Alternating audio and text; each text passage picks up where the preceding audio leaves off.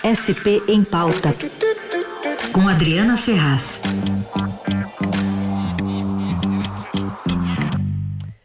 Adriana Ferraz já está conosco para falar sobre as campanhas e as promessas dos candidatos aqui ao governo de São Paulo. Tudo bem, Adri? Bom dia.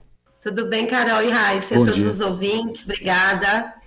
Bom, é, você participou de várias né, das sabatinas é, com os candidatos ao governo de São Paulo e você pensou algumas propostas, especialmente sobre emprego, que é um assunto que está muito é, no topo da lista né, da preocupação das pessoas aqui no Estado.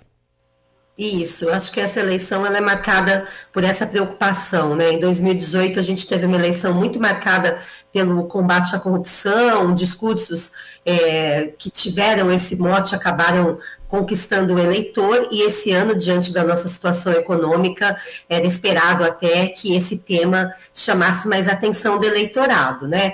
O que a gente fez aqui na coluna foi tentar ouvir os principais candidatos, os que pontuam, né, na disputa ao governo do Estado, e saber quais as suas propostas para essa área de emprego e renda.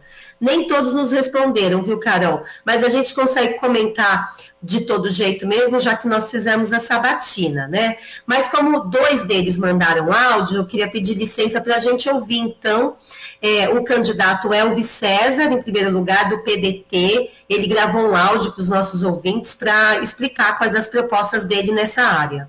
Nós vamos retomar a economia de São Paulo. E como fazer isso? Gerando nos primeiros dias do meu governo, eu, Elvis, como governador, 300 mil vagas de empregos. Divididas da seguinte forma: 200 mil para você, para você que está um, dois, três anos sem conseguir uma recolocação no mercado de trabalho, inscrito no cadastro único, recebendo ajudatórios, mas você quer mais do que isso. Você quer uma oportunidade e nós vamos entregá-la no meu governo. E mais 100 mil vagas do programa Primeiro Emprego, que vão ser 100 mil vagas de bolsas de estágios para a juventude de São Paulo, para a juventude do ensino médio da periferia de São Paulo, do interior de São Paulo, da Baixada Santista, enfim, de todas as regiões de São Paulo. E vamos seguir assim, trabalhando fortemente para a retomada econômica. São Paulo passou com caixa cheio, 54 bilhões de reais,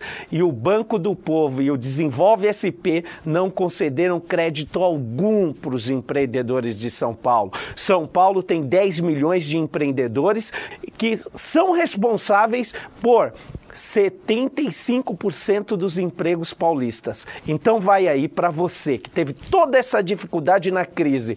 Eu farei o maior sistema de crédito e de apoio aos empreendedores de São Paulo. Por meio do Banco do Povo, nós vamos fazer uma plataforma de crédito com juros baixos para que você possa se reestruturar, sair das dificuldades, investir em inovação no estoque e com contratar mais pessoas. E assim nós temos a expectativa de gerar um milhão de empregos no primeiro ano do nosso governo. Olha, Carol e Raíssa, é, é um, plano ousado, vamos dizer assim, né? Um milhão de empregos em um ano é bastante aí a meta do candidato Elvis César. Nós ouvimos também o candidato Vinícius Point, do Novo. Ele também nos mandou um áudio. Bom dia, ouvintes da Rádio Eldorado. Eu sou Vinícius Poit, candidato a governador do estado de São Paulo, o 30 na urna, o único que não usa fundão eleitoral. E se vocês, assim como eu, estão cansados da mesma velha política em nosso estado, venham conhecer minhas propostas. Chega dos mesmos. No último ano, São Paulo registrou a taxa de mais de 13% de desemprego, um número maior do que a média nacional, que é de 12,6%. Com a crise do Covid, essa situação se acentuou mas não vimos muitas ações práticas sendo desenvolvidas para mudar essa realidade. Na verdade, o governo até aumentou o imposto no meio da pandemia, o que é um absurdo completo. Eu quero fazer diferente. Além de lutar para baixar o imposto, revogar essas medidas que só prejudicaram a geração de emprego e renda no Estado, eu vou disponibilizar o maior número de vagas de ensino profissionalizante desse Estado. Vai ser o maior programa de novas vagas para jovens que querem acessar o mercado de trabalho facilitando o primeiro emprego e deseja avaliar também instrumentos de melhoria do programa de renda mínima do Estado, o Renda Cidadã, para dar mais oportunidades, principalmente para aqueles que mais merecem. É qualificar a mão de obra, olhando a matriz econômica do Estado, os arranjos produtivos, o que as empresas estão contratando, para a gente preparar os jovens para os empregos do futuro. Né? Programação, empreendedorismo, o que cada área do Estado estiver precisando. Mais do que buscar novas oportunidades, gente, a gente precisa capacitar, promover inclusão produtiva, sobretudo para as mulheres vulneráveis e para os empreendedores de São Paulo. Nosso estado possui mais de 3 milhões de pessoas em busca de emprego e não podemos continuar de braços cruzados diante desses números que assustam e impossibilitam a qualidade de vida do nosso cidadão. Eu vim para fazer o novo, eu quero ser a diferença que a política do governo do estado de São Paulo precisa, gente. Conto com o apoio de todos vocês para juntos tornarmos esse projeto muito possível. Muito obrigado. Bom, então, gente, nós recebemos esses dois áudios. Eu vou fazer um resuminho aqui, Carol e Rassi, rapidinho, sobre as propostas dos outros candidatos, já que a gente não pôde contar com eles próprios, né, vendendo as suas promessas.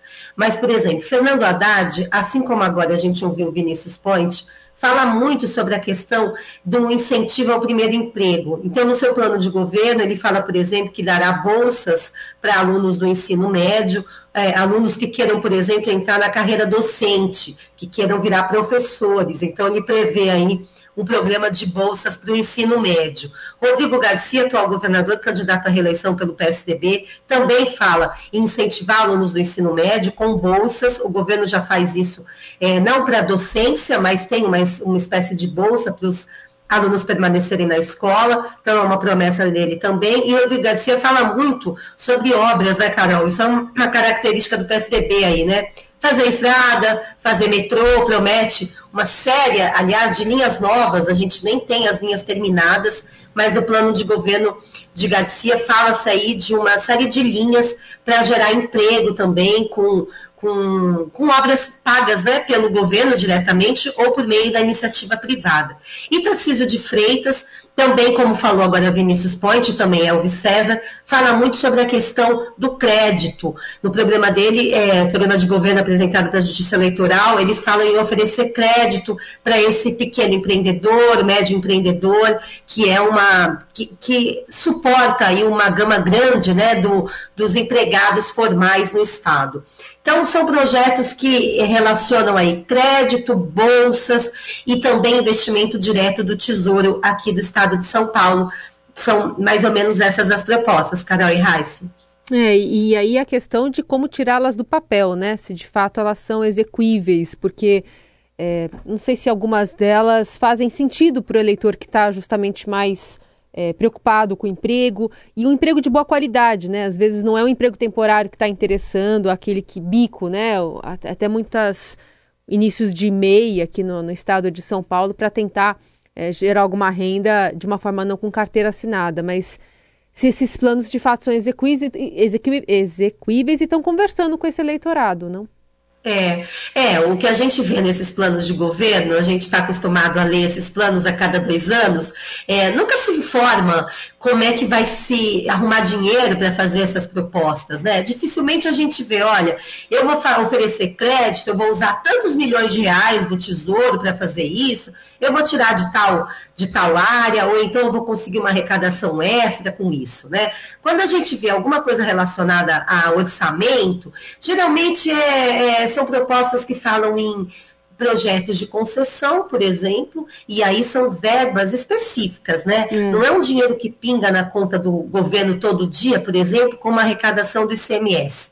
Se o governador Rodrigo Garcia for reeleito e vender a Sabesp, que é uma das propostas dele, ele vai ter sim uma verba muito grande no cofre, mas uma vez só, né? Então seria uma fonte de renda. Uhum. Mas essa não, a gente percebe que essa não é a preocupação, né? Informar como que se vai fazer tal medida. A preocupação, por enquanto, é conquistar o eleitorado com essas propostas que brilham os olhos, né? Como a do Elvis César, um milhão de empregos num ano só é quase um milagre, né, Carol e Raíssa, conseguir isso.